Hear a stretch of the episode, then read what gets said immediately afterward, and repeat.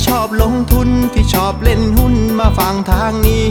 ตลาดวายพอดแคสต์เขามี ข้อมูลดีดีเล่าเข้าใจง่าย อย่าลืมกดแชร์กดไลค์กด Subscribe กดกระดิ่งด้วยนะ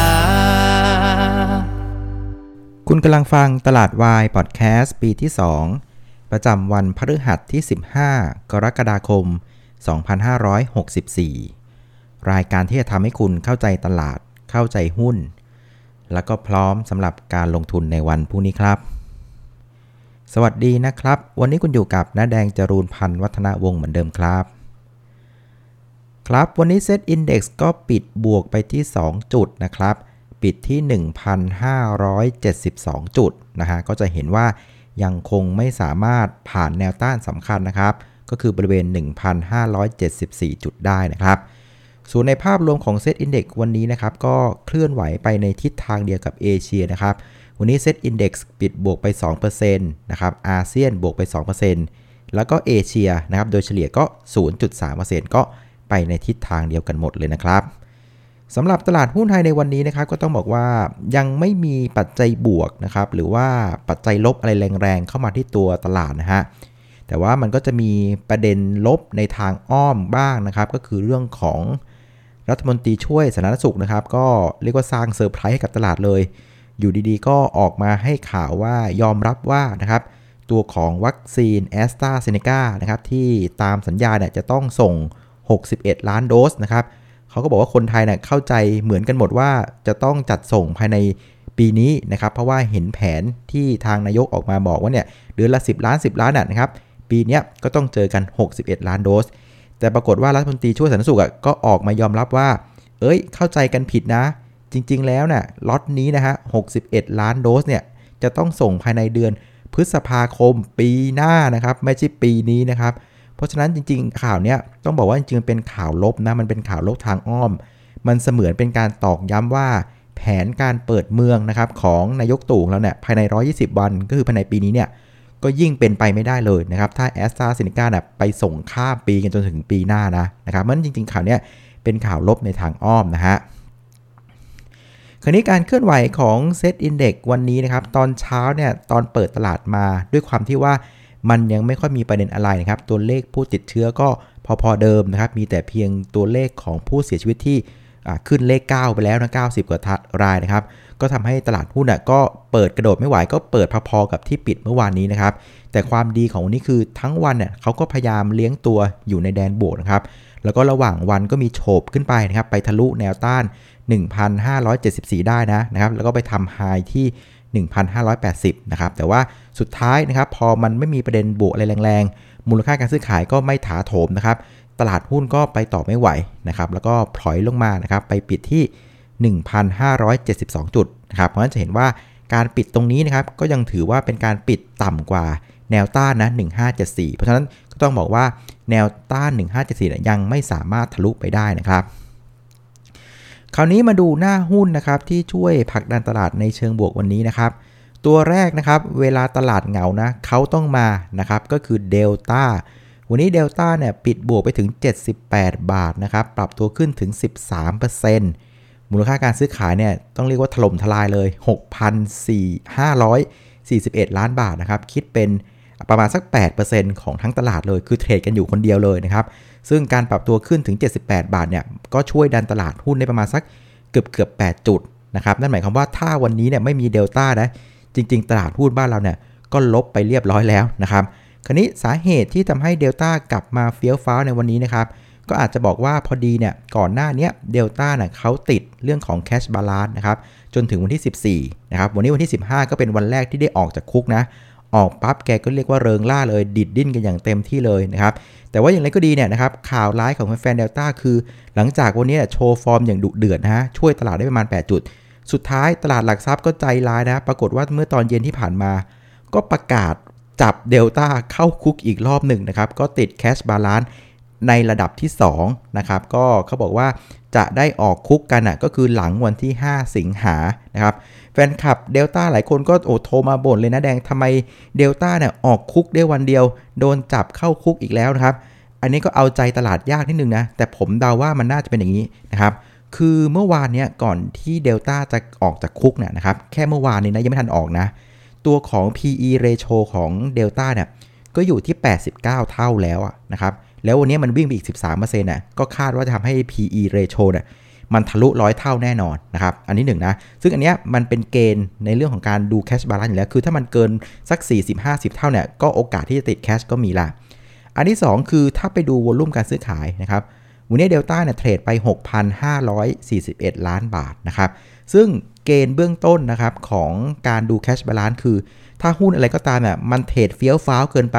นะเฉลี่ยเกินว่าวันละ 100 ล้านบาทอะอันนี้ก็มีสิทธิ์ที่จะติดแคชเพราะฉะนั้นวันนี้เดลต้าวันนี้วันเดียวเนี่ยเทรดไป 6,500นะครับเราลองเอา 6,500 ไปหาร 5 ดูมันก็เสมือนว่าแหมต่อให้วันพรุ่งนี้ไม่เทรดนะเอาว่าเฉลี่ย 5 วันเนี่ยมันก็ได้ค่าเฉลี่ยวันละ 1,300 ล้านบาทอยู่แล้วไง เห็นไหมแค่วันนี้วันเดียว 6,500เนี่ยสามารถตีเสมือได้ว่าเฉลี่ย 5 วันอะวันละพันสได้เรียบร้อยแล้ว ซึ่ง 1,300 ล้านบาทใช่ไหมฮะมันก็มากกว่า 100 ล้านบาท เพราะฉะนั้นเกณฑ์ข้อที่ 2 ก็มีความเสี่ยงจะติดแล้วนะครับส่วนเกณฑ์ข้อที่3นะครับเขาก็จะดูเรื่องของ turnover ratio นะครับซึ่งถ้าเกิดว่ามากกว่า 40%เนี่ยก็มีสิทธิ์ติด นะครับซึ่งเจ้าเดลต้าเองอย่างที่บอกคือจุดอ่อนของน้องเดลต้าคือการที่เป็นหุ้นใหญ่ แต่ว่ามีฟรีโฟดน้อยนะครับฟรีโฟดเขามีประมาณเพียงแค่ 22%เพราะฉะนั้นการที่หุ้นเนี่ยมันหมุนเยอะขนาดนี้วันเดียว 6,500 ล้านบาทแบบเนี้ยโอกาสที่จะทะลุ turnover ratio 40%น่ะมีความเป็นไปได้สูงมากนะครับเพราะฉะนั้นพอตลาดหลักทรัพย์มองอืม PE คงทะลุร้อยเท่าไปละนะครับเทรดวันเดียวเนี่ยเฉลี่ยเสมือนว่าวันละพันสามล้านเลย turnover ratio เกิน 40 แน่นอน เพราะฉะนั้นตลาดเขาอาจจะคิดว่าอย่าไปรอ 5 วันเลยนะครับไหนๆมันเข้าเกณฑ์ตั้งแต่วันนี้ก็จับมันเข้าไปเลยแล้วกันนะครับก็เลยทำให้น้องเดลต้าเนี่ยก็ต้องกลับไปอยู่ในคุกตั้งแต่วันพรุ่งนี้เป็นต้นไปนะครับ ส่วนหุ้นตัวที่ 2 ที่เฟี้ยวฟ้าวในวันนี้นะครับก็คือหุ้นของโรงพยาบาลทนบุรีนะครับซึ่งตอนนี้นะคุณหมอบุญแกก็เรียกว่าเป็นที่รู้จักของคนไทยทั้งประเทศเลยนะครับ หลังจากเมื่อวานตอนเย็นแกก็ให้ข่าวว่าวันนี้นะครับก็คือวันที่ 15เนี่ยตอนเย็นๆเนี่ยจะไปเซ็นสัญญาซื้อวัคซีนไฟเซอร์แล้วจำนวน 20 ล้านโดสนะครับคนก็มีความคาดหวังว่าโอ้ถ้าหมอบุญทำได้นะโอ้คนต้องวิ่งกำไรถล่มทลาย ไปฉีดวัคซีนที่โรงพยาบาลธนบุรีแน่ๆเลยนะครับก็เลยทำให้หุ้นโรงพยาบาลธนบุรีเนี่ยก็ปรับตัวขึ้นร้อนแรงเลยนะครับวันนี้ไปทำจุดสูงสุดเนี่ยบวกไป 16% แต่ว่าสุดท้ายตอนบ่ายๆ ปรากฏว่ามีข่าวออกมาว่าทางไบโอเอ็นเทคเนี่ยเขาก็ปฏิเสธว่าเฮ้ยยังไม่ได้คุยกับทางคุณหมอบุญเลยนะนะครับ ก็เลยทำให้หุ้นเนี่ยถอยลงมานะครับ สุดท้ายก็ลงมาปิดบวกเพียงแค่6%นะครับจากที่ระหว่างวันอะบวกถึง 16%นะครับซึ่งนะครับถ้าเกิดไปดูงบของโรงพยาบาลธนบุรีนะเออผมเห็นแล้วผมก็ประหลาดใจเหมือนกันนะคือเล่นกันเฟี้ยวฟ้าเลยขอไปดูงบนิดนึง ปรากฏว่างบไตรมาสหนึ่งเนี่ยคือเป็นโรงพยาบาลที่ขาดทุนนะ เออไตรมาสหนึ่งเนี่ยขาดทุนไป 215 ล้านบาทนะครับ ซึ่งในขณะที่โรงพยาบาลตัวอื่นอะเขาก็พอประคองตัวเองให้เรียกว่าพอจะมีกำไรกันได้นะครับ แต่ของเนี้ยขาดทุนไปเลยนะครับ คือสาเหตุที่ทำให้โรงพยาบาลธนบุรีขาดทุนอะก็มีเรื่องของรายได้ที่ลดลงนะครับ เพราะว่าคนติดโควิด คนก็ไม่มาโรงพยาบาลกัน อันที่ 2 คือเขาเองเนี่ยก็หมดสัญญาบริหารโรงพยาบาลของรัฐแห่งหนึ่งนะครับ ก็เลยทำให้สัญญาบริหารมันหมดไปเนี่ยรายได้มันก็ลดลง อันที่ 3 คือบริษัทร่วมนะครับก็รายงานผลขาดทุนเข้ามานะครับแล้วก็อันที่4เนี่ยเรื่องของการลงทุนใหม่ ๆ ของเขาเนี่ยมันทำให้ค่าเสื่อมราคา มันปรับตัวขึ้นนะเออก็ไม่แน่ใจว่าเรื่องของวัคซีนไฟเซอร์เนี่ยถ้าทำได้เนี่ยมันจะกลายเป็น game changer ให้โรงพยาบาลธนบุรีเนี่ยกลับมามีกำไรได้หรือเปล่านะเพียงแต่ว่าวันนี้ยังเป็นภาพของการขาดทุนอยู่นะครับ ก็เดี๋ยวต้องมาดูว่าสุดท้ายจะได้เซ็นกับไฟเซอร์จริงหรือเปล่านะครับ ส่วนอีกตัวหนึ่งที่มาได้ค่อนข้างดีนะครับ มาแบบเงียบๆเลยก็คือ BEC ช่อง 3 นะครับ ก็วันนี้ปรับตัวขึ้นนะครับ ประมาณสัก 3%นะครับ หลักๆของเขาก็คือว่าตอนนี้มีคนก็ไป track ดูนะ คือปรากฏว่าตั้งแต่คุณสรยุทธ์เนี่ยมาทำรายการอ่านข่าวเหมือนเดิมเนี่ยเรตติ้งของช่อง 3 เนี่ยก็ดีวันดีคืนนะครับ แล้วก็ตอนนี้มันมีข้อมูลมาว่าในไตรมาส3เนี่ยนะครับ ตอนนี้นะยอดจองโฆษณาเนี่ย เต็มเกือบ 100%ไปเรียบร้อยแล้วนะครับ เพราะฉะนั้นโอกาสที่จะมีการปรับเรทค่าโฆษณาขึ้นอะก็มีความเป็นไปได้สูงเช่นกันนะครับ เพราะฉะนั้นวันนี้เราก็จะเห็นว่าแต่ละตัวเนี่ยมันก็จะเล่นไปตามเรื่องราวตามสตอรี่ของตัวเองนะครับส่วนหุ้นที่กดดันตลาดเชิงลบในวันนี้นะครับ ส่วนใหญ่เนี่ยก็จะเป็นหุ้นในกลุ่มท่องเที่ยวขนส่งนะครับ ตัวที่เด่นที่สุดก็จะเป็นตัวของ AOT วันนี้ปรับตัวลงไปถึง 2%นะครับ ผมคิดว่ามันน่าจะเป็นเรื่องของข่าวทางอ้อมแหละนะครับ หลังจากรัฐมนตรีช่วยสาธารณสุขแกก็ออกมายอมรับเรื่องของวัคซีนแอสตราเซเนกานะว่า 61 ล้านโดสอะมันหมายถึงภายในสิ้นเดือนพฤษภาคมปีหน้านะ ไม่ใช่เดือนธันวาคมปีนี้นะครับ ฉะนั้นคนก็ตีความว่าไอ้แผนเปิดเมืองภายใน 120 วันของนายกน่ะไม่น่าจะรอดนะครับ ถ้าแอสตราเซเนกาซึ่งเป็นวัคซีนหลักของเราเนี่ยยังมาช้าแบบนี้นะครับ ก็เลยทำให้ตัวของเอลทีเนี่ยปรับตัวลงนะครับ ส่วนผู้เล่นในตลาดวันนี้นะครับนั่งทุนสถาบันนะครับหลังจากพยายามดันหุ้นมาหลายวันแล้วนะครับแล้วหุ้นไม่ขึ้นอะแกก็มอบตัวนะ วันนี้ก็พลิกมาเป็นขายประมาณสัก 150 ล้านบาทสุทธิส่วนนักทุนต่างชาตินะครับก็ขายติดต่อกันเป็นวันที่2นะครับวันนี้ขายไป 2,439 ล้านบาทสุทธินะครับรวม 2 วันเนี่ยก็ขายไปประมาณสัก 3,200 ล้านบาทนะครับ เพราะฉะนั้นนะครับ พฤติกรรมของทั้งคู่เนี่ยผมคิดว่าเขาก็ยังคงดูสถานการณ์ของโควิด -19 บ้านเรานะครับ คือถ้าเกิดตอนเนี้ยมันยังไม่ดีขึ้นนะครับ ก็ไม่จำเป็นที่จะต้องรีบซื้อนะ เพราะว่าต้องยอมรับว่านักทุนต่างชาติเองเนี่ยเขาก็มีตัวเลือกมากมายนะครับ โดยเฉพาะตัวเลือกในบ้านเขาเนี่ยที่เรียกว่ากำลังฟื้นเอาฟื้นเอานะ ตลาดหุ้นอเมริกา ตลาดหุ้นยุโรปรวมถึงตลาดหุ้นจีนเองเนี่ยก็ผมว่ามันก็ยังดูมีความน่าสนใจมากกว่าหุ้นเราในตอนนี้ในมุมมองของนักทุนต่างชาตินะครับ ส่วนมูลค่าซื้อขายวันนี้นะครับก็อยู่ที่ 83,261 ล้านบาทนะครับก็เพิ่มขึ้นประมาณสัก 15%จากเมื่อวานนี้นะครับแต่ก็ต้องยอมรับว่ายังไม่มากพอนะครับที่จะทำให้ตลาดหุ้นบ้านเราผ่านแนวต้านสำคัญที่ 1,574 จุดได้นะครับสุดท้ายนะครับมาสู่ประเด็นที่จะส่งผลต่อตลาดหุ้นบ้านเราในวันพรุ่งนี้นะครับ ประเด็นแรกนะครับก็คือประเด็นในต่างประเทศนะครับ แต่ว่า ประเด็นนี้คงจะไม่ค่อยมีน้ำหนักเท่าไหร่เพราะว่ามันจะเกิดขึ้นตอนที่ตลาดหุ้นเราปิดไปแล้วในวันพรุ่งนี้นะครับพรุ่งนี้อเมริกาจะมีการรายงานตัวเลขนะครับค้าปลีกนะครับก็เดี๋ยวมาดูว่ายังคงร้อนแรงดีเหมือนเดิมหรือเปล่า ส่วนประเด็นที่2นะครับพรุ่งนี้เนี่ยจะเป็นวันที่เราไม่มีน้องเดลต้าเนี่ยมาช่วยแล้วนะนะครับเพราะว่าการเคลื่อนไหวของเดลต้าเนี่ยสิบาทเนี่ยนะครับจะมีผลต่อตลาด 1 จุดนะครับแต่ว่าการที่เดลต้าเนี่ยถูกจับติด cash balance ในระดับที่ 2 แบบนี้นะครับ อันนี้มันจะทำให้เรียกว่าอิทธิฤทธิ์ของเดลต้าน้อยลงนะครับ คือการติด cash balance นะครับ ก็คือง่าย ๆเลยก็คือว่าบัญชีที่เป็นลักษณะ margin น่ะจะไม่สามารถเทรดได้นะครับ เพราะฉะนั้นมันก็จะเหลือเฉพาะบัญชีเงินสดนะครับพวก cash account ต่างๆ ก็จะจะยังเทรดได้อยู่นะครับ แต่ว่าบัญชี margin น่ะความสำคัญของมันคือว่า สมมุติว่าเรามีเงินสมมติ 1 ล้านบาทนะครับ แต่ว่าโบรกเกอร์เนี่ยก็จะให้กู้อีกประมาณสัก 1 ล้านบาท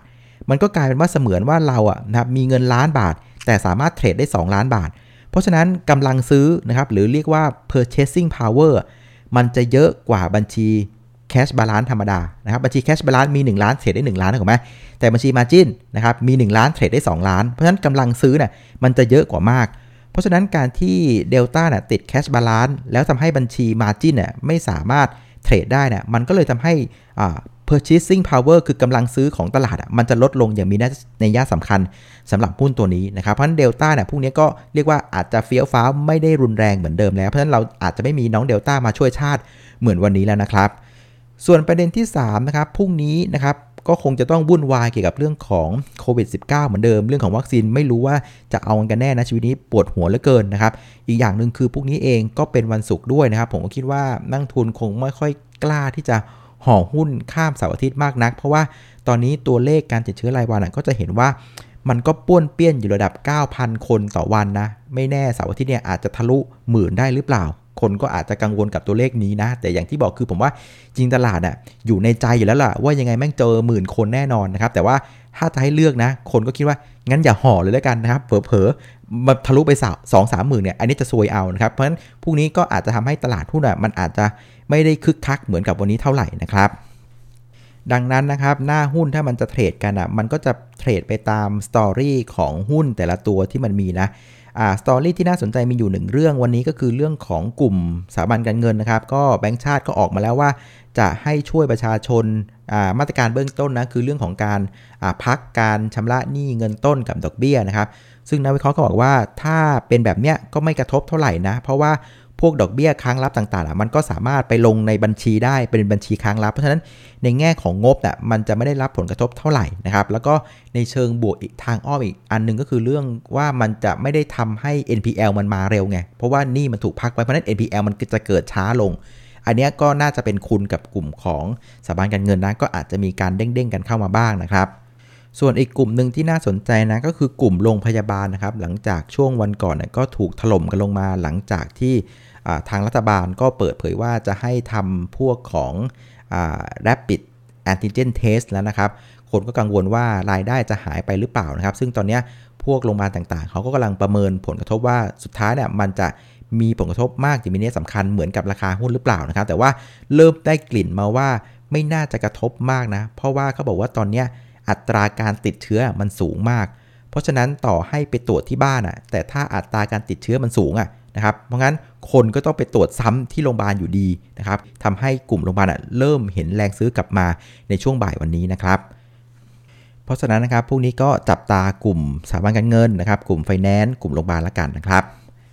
เอาละครับ วันนี้ก็ประมาณนี้แล้วกันนะครับสำหรับรายการตลาดวายพอดแคสต์นะครับ แล้วก็เหมือนเคยนะครับ พรุ่งนี้วันศุกร์นะครับ ไม่มีรายการตลาดวายพอดแคสต์เนาะ ได้ปล่อยให้น้าแดงไปพัก แล้วก็เพื่อนๆ ก็ได้พักผ่อนกันนะครับ ก็เดี๋ยวเรากลับมาเจอกันอีกทีในรายการตลาดวายพอดแคสต์ในเวอร์ชันวิกเอนนะครับ วันนี้ลาไปก่อนนะครับ ขอบพระคุณที่ติดตาม สวัสดีครับ หากใครที่ชอบลงทุนที่ชอบเล่นหุ้นมาฟังทางนี้ ตลาดวายพอดแคสต์เขามี ข้อมูลดีดีเล่าเข้าใจง่าย อย่าลืมกดแชร์กดไลค์กด Subscribe กดกระดิ่งด้วยนะ